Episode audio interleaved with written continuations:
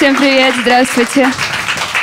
А, Вы все очень классные. Я сразу предупрежу, я не самый раскрепощенный комик. Я из тех, которые умеют «Как тебя зовут?» И через минуту мы уже пьем пиво из одного стакана. Я нет, я могу быть год знакома с человеком, меня, ко мне он подойдет, спросит, как дела, я буду минуту стоять, думать, что ответить, хорошо или нормально, хорошо или нормально. В итоге отвечу хорошмально и такая, блядь. Все поняли, что я тупая. Так, смотрите, я ужасно рассеянный человек, у меня уже начинаются проблемы из-за этого. Я недавно потеряла свой телефон, пошла его искать на улицу, нашла свой паспорт. Надеюсь, в следующий раз я потеряю одновременно телефон и паспорт, выйду на улицу и найду счастье.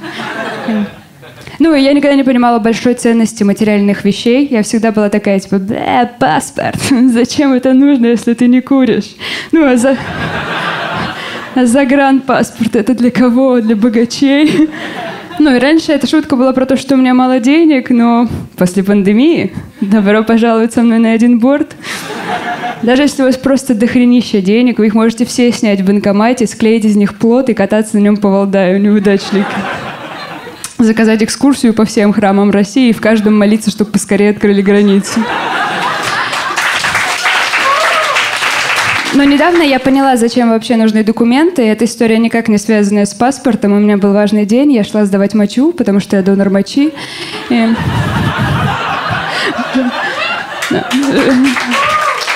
Так, давайте так. Лучше, когда хотите похлопать, просто смейтесь сильно. Нажимаете себе на живот. Э, Так, в общем, у меня был важный день, да, ну, и на самом деле, конечно, разумеется, меня врач просто направил мне сдать анализы, и я приехала в эту же поликлинику, уже стоя у этого окошечка, где вы выставляете свою добычу, стоя там, я, я поняла, что забыла эту бумажку, забыла это направление, и в этот момент я поняла всю важность документов. Ну, потому что с этой бумажкой я была человеком, который заботится о здоровье. Без этой бумажки я ебанутая, которая прогулялась по Москве со стаканом мочи. Приехала, чтобы показать его какой-то незнакомой женщине. Она чисто на взгляд определила, что ей не нравится, и отправила меня дальше. Ну, я еще же леди, я не пальцем делала, не в бутылку ссала. Купила в аптеке этот специальный стаканчик, пластиковый контейнер, повелась на рекламу, а, потому что у меня около дома висел, ну, в аптеке, разумеется, не просто этот плакат развешивают, если что. А в аптеке висел плакат, на котором был, была фотография этого пластикового стаканчика, и было подписано такое стихотворение. «Сдавай в контейнере кал и мочу, прояви уважение к себе и врачу». И я больше не смогла избавиться от этой картинки в голове как я захожу в кабинет, там сидит врач и такой, ты приносишь мне анализы?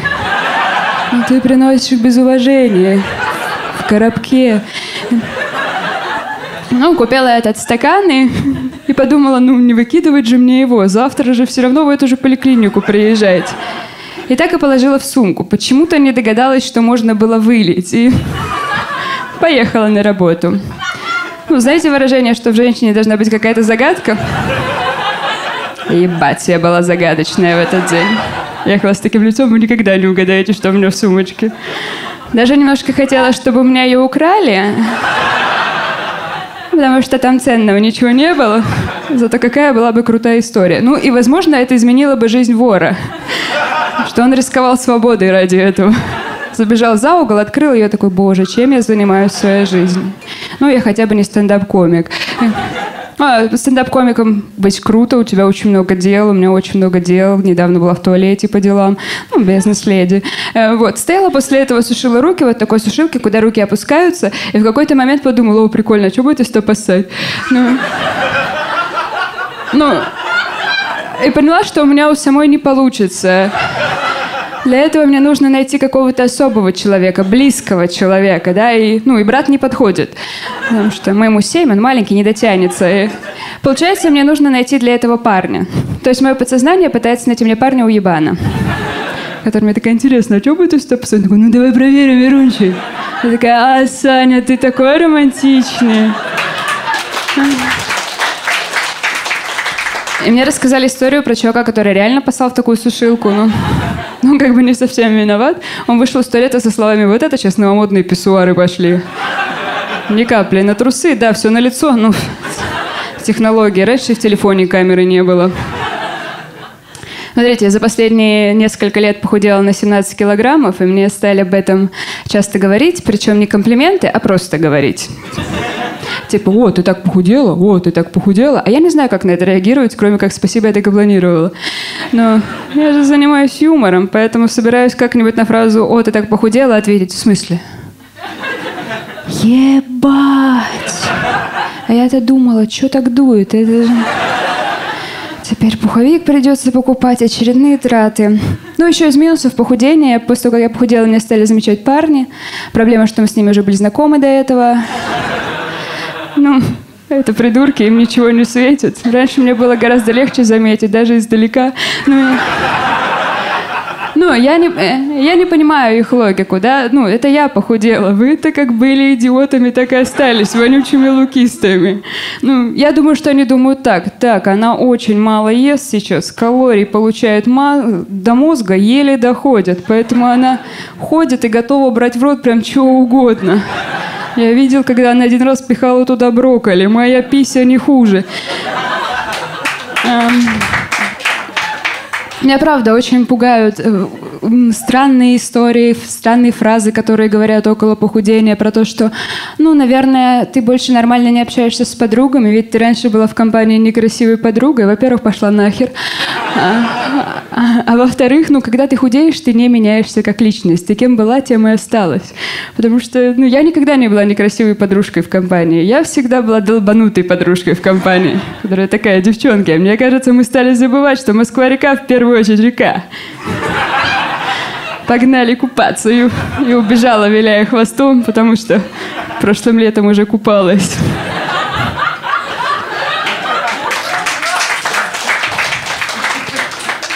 Ну, еще подруги спрашивают, Вера, где твоя большая грудь? У тебя же была большая грудь. И секрет в том, что у меня до сих пор большая грудь. Просто теперь скорее в длину. Возможно, выглядит нормально. Просто я офигенно умею упаковывать. Знаете, когда вам на Новый год дарят подарок, вы такие, «А, как красиво, не хочется распаковывать, и не надо. Там херня какая-нибудь. Гель для душа или моя сиська. Так, при всем при этом я тут недавно была на свидании. Единственное, это никто не приглашал. А, просто столы в теремке стояли очень близко к друг другу. И... Ну и было слышно все, о чем они говорят. И судя по звукам, это было первое свидание и последнее. Это был тот формат, где девушка очень много болтает, а парень все время такой... Я вам клянусь, девушка, чтобы поддержать беседу, начала рассказывать в какой-то момент, как сильно она любит овощи. Мне кажется, она ему намекала, типа, чувак, ты в моем вкусе. Он такой, ну, я, я не понимаю, почему они выбрали это место для свидания. Мне кажется, парень сначала позвал девушку, потом такой, блин, что-то никуда не хочется идти, и написал ей «го в теремок». Она такая «го», он такой, блядь. Окей, пошли. Ну, и есть такое предубеждение, что типа секс на первом свидании это плохо. Ну, нормально. Мне кажется, секс без паса это свидание. Даже оральный, потому что, ну, девушка бы отдохнула от трендежа, и парню было бы вкуснее, чем в теремке. Это был не просто теремок, это был король ублюдских теремков. Он, он находился в ресторанном дворике. А все же понимают, что во фразе «ресторанный дворик» упорно слово «дворик». А от ресторанного только то, чтобы отойти в туалет, надо прям отойти. И, и, ну, я не, ну, для меня это не место для флирта, для меня это место для укрепления отношений.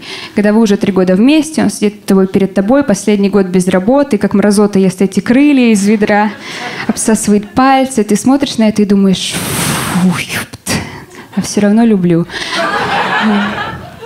Ну, и мне кажется, что ресторанный дворик — это страшное место. В нем хочется поесть и сразу уйти, потому что, ну, там никогда нет окон. Оно похоже на вот эти конторы, где делают ставки. Нет окон, постоянно какие-то маргинальные элементы ходят. Там, неважно, в какое время суток туда придешь, там обязательно будет сидеть женщина, которая пьет пиво из пластикового стаканчика через трубочку. Такая борется за статус леди.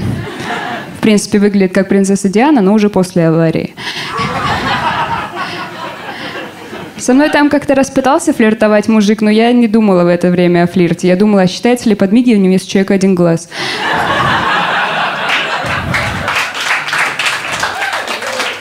Ну, мне там всегда хочется поесть и сразу уйти, поэтому, ну, я восхищаюсь людьми, которые умеют работать в кафе каких-то. Ну, потому что ну, потому что, я не знаю, нужно какое-то не Вы умеете работать в кафе? Типа, ну, фрилансеры, безработные, вот эти вот люди, да? Умеете? Вас мало. Ну, потому что, потому что это реально очень трудно. Нужна просто недюжинная концентрация. Потому что если я только пытаюсь открыть ноутбук, за соседним столом начинается охрененно интересная беседа. Да, дедлайны это важно, но там Дашу пытаются отговорить не выходить замуж за турка. Я как-то в таком ресторанном дворике подслушала лучшую беседу в своей жизни. Там одна женщина, ну, они были две обе взрослые женщины, она другой жаловалась на жизнь, говорила, что у него все плохо в семье, муж не работает, пьет, а у них два кредита. В общем, ей приходится работать на нескольких работах, и сын дебилом растет. И вторая сказала, так, Лена успокоилась, подняла жопу и поехала к иконе. Думала, Вау, а как в этой ситуации должна помочь икона? Что Лена к ней приедет, Дева Мария ей с шепнет, Лена, разводись. Я одна, вон какого сына воспитала, и у тебя получится, Лена.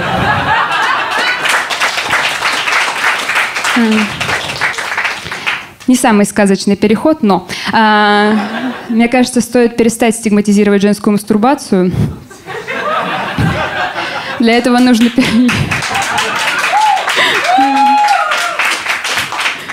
Для этого нужно перестать называть это мастурбацией, потому что есть замечательное родное русское слово «дрочка». А мастурбация и дрочка – это разные мероприятия.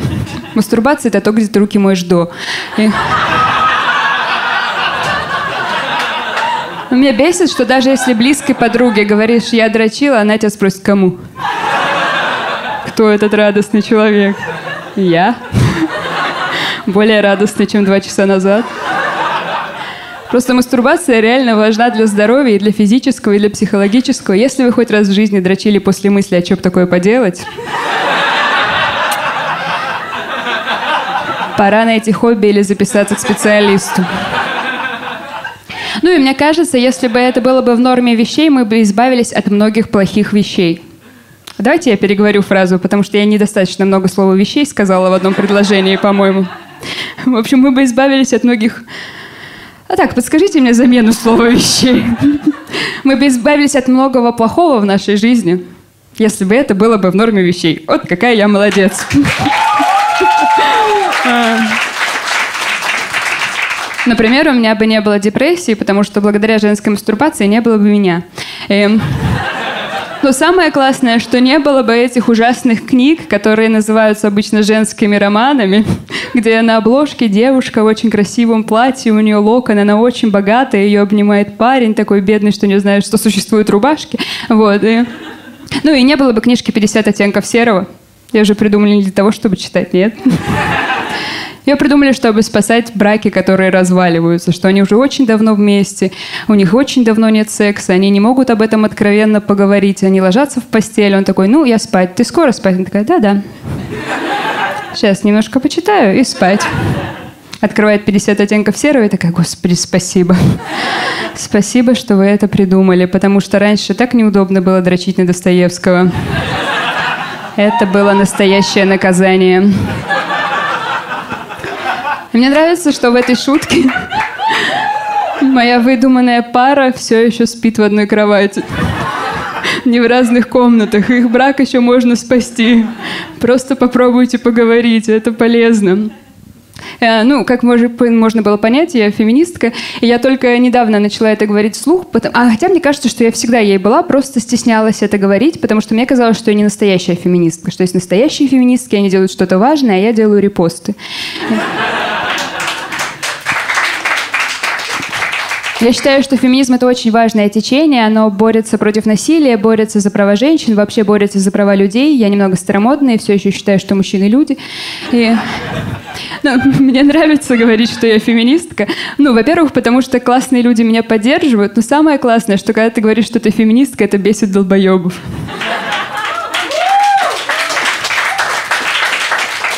А бесить долбоебов — это же очень приятно. Когда ты говоришь, я феминистка, они такие, да как же ж, да нет же ж, нельзя же ж. Мы хотим, как раньше, насиловать наших женщин, как год назад, и оставаться депутатами. Они еще обычно так хрипят, потому что им токсичная слюна гортань разъела. И... Иногда я думаю, что в моем окружении таких больше не осталось. Но нет, ко мне недавно подошел абсолютно реальный человек и на полном серьезе мне сказал, ну вы же это феминистки, хотите всех мужиков убить и отрезать им члены? Я такая, нет, конечно, нет. Мы хотим всех мужиков убить, отрезать им члены и сварить их. Потому что, да, мы феминистки, но в первую очередь мы женщины и обожаем готовить.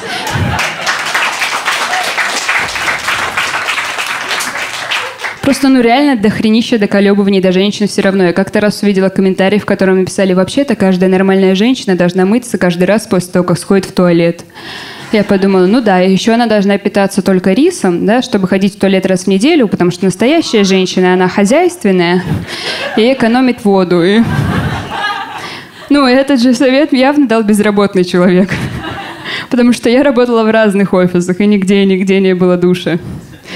Если вы увидите, как ваша коллега себе что-то намывает в раковине, сомневаюсь, что вы подумаете, ну вот, нормальная женщина. Нет, единственное, что вы подумаете, ну, теперь виноград я мою дома. Что, если ты курящая девушка, то... Ну, если ты курящий парень, то ты курящий парень. Если ты курящая девушка, то это... Ой, посмотрите, это же курящая женщина, посмотрите на нее. Я не совсем понимаю, как это по-особенному вредно действует на здоровье. Возможно, как при родах тебе говорят, дыши, дыши, дыши, а ты курящая и не сможешь. И до, дотужиться не дойдешь уже. В общем, мне просто еще раздражает, что если ты курящая девушка, каждый встречный поперечный считает своим долгом высказаться по этому вопросу.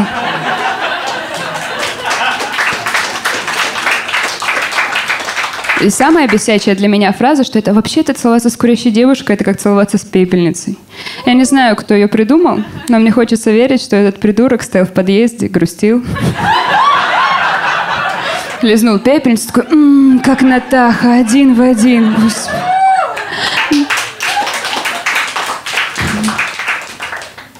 А, смотрите, меня зовут Вера. К тому, что... Ну, это красивое славянское имя, которое значит вера, и то, что у славян не было фантазии. И... И вот недавно, что я узнала, оказывается, когда я родилась, родители мне не могли придумать имя месяц. Я месяц жила без имени. Я знала, что когда меня рожали, они были молодые и глупые, но теперь ставлю на глупые. Ну, Шарму всему добавляет то, что я родилась 30 сентября. Это день веры, надежды и любви. Ну, эти придурки не могли выбрать из трех имен. Наверное, такие, ну, монетка, у нее две стороны. Как еще решать ситуации, мы не знаем. Ну и мне нравится все равно знать, что мои родители не самые тупые. Мне друг рассказал, что у него маму зовут Надежда, их втро... ну, у нее еще есть две сестры, и их втроем зовут Вера, Надежда и Галина. И... Хочется верить, что у них есть какая-то семейная традиция прикольно называть детей, ее зовут Галина в честь деда.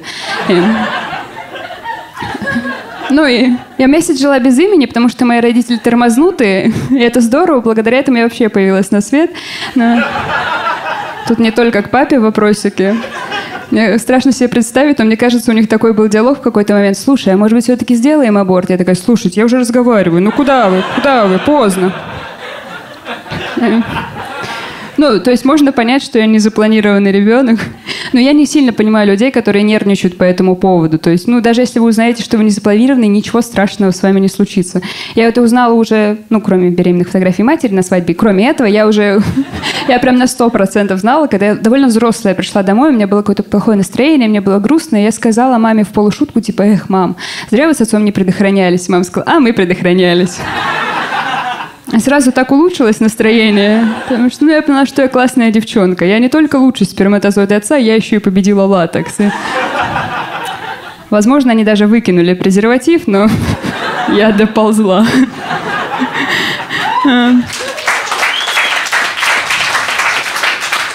Кстати, не знаю, откуда эта теория про то, что это лучший сперматозоид уползает, потому что жизнь довольно ну, сложная штука, да, много неприятностей всяких разных.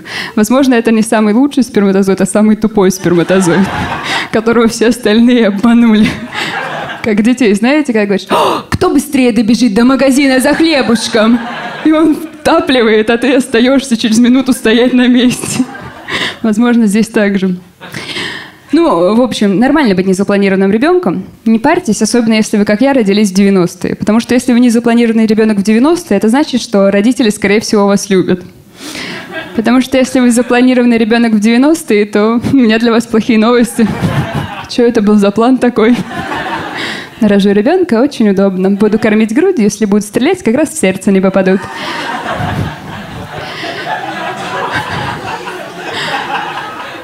Поэтому я обожаю современных родителей, которые рожают детей, они ну, сами придумывают им имена, сами их воспитывают, они заранее придумывают имена, какие-нибудь обычно хитрые, типа Эраста, ну, потому что они думают о его будущем, чтобы он научился где-то за границей, где не знают рифм.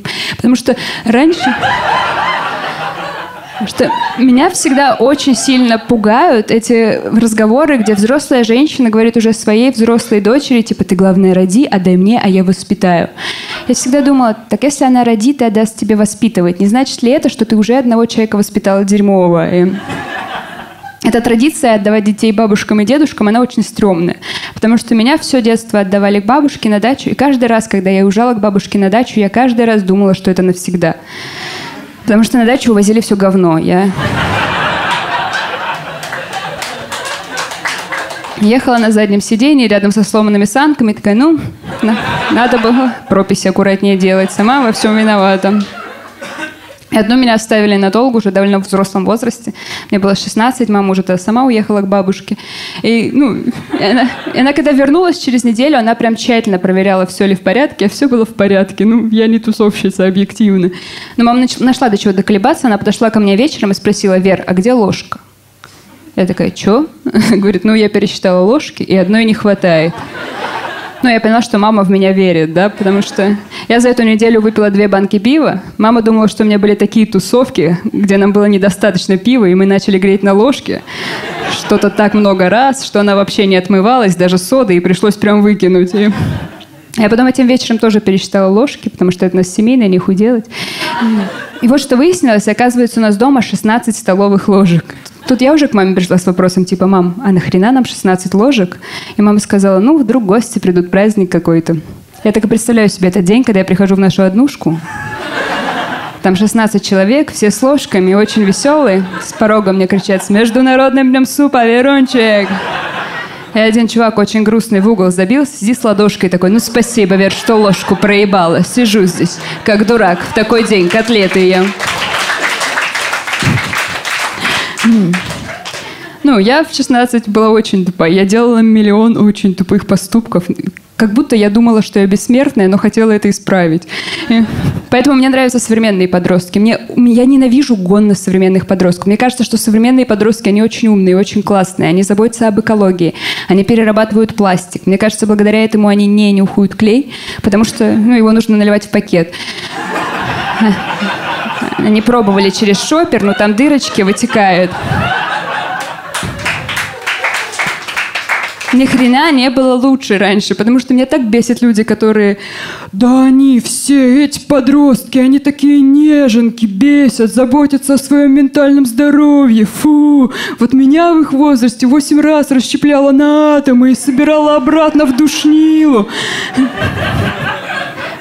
Мне, наоборот, хочется постоянно оставаться максимально долго современным человеком. Мне вообще не хочется стареть.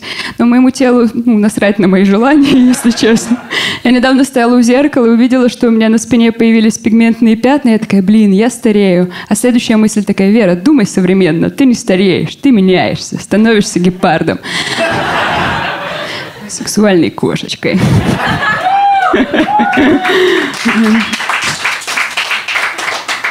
Ну и последнее. У меня подруга, она недавно выложила в Инстаграме скриншот статьи и подписала «Уважаемые журналисты, оставайтесь профессионалами, проверяйте, что вы вообще такое пишете». И статья называлась так. В республике Мариэл браки чаще всего заключают мужчины в возрасте 25 лет. Ну, и то есть это написано так, как будто они их заключают между собой.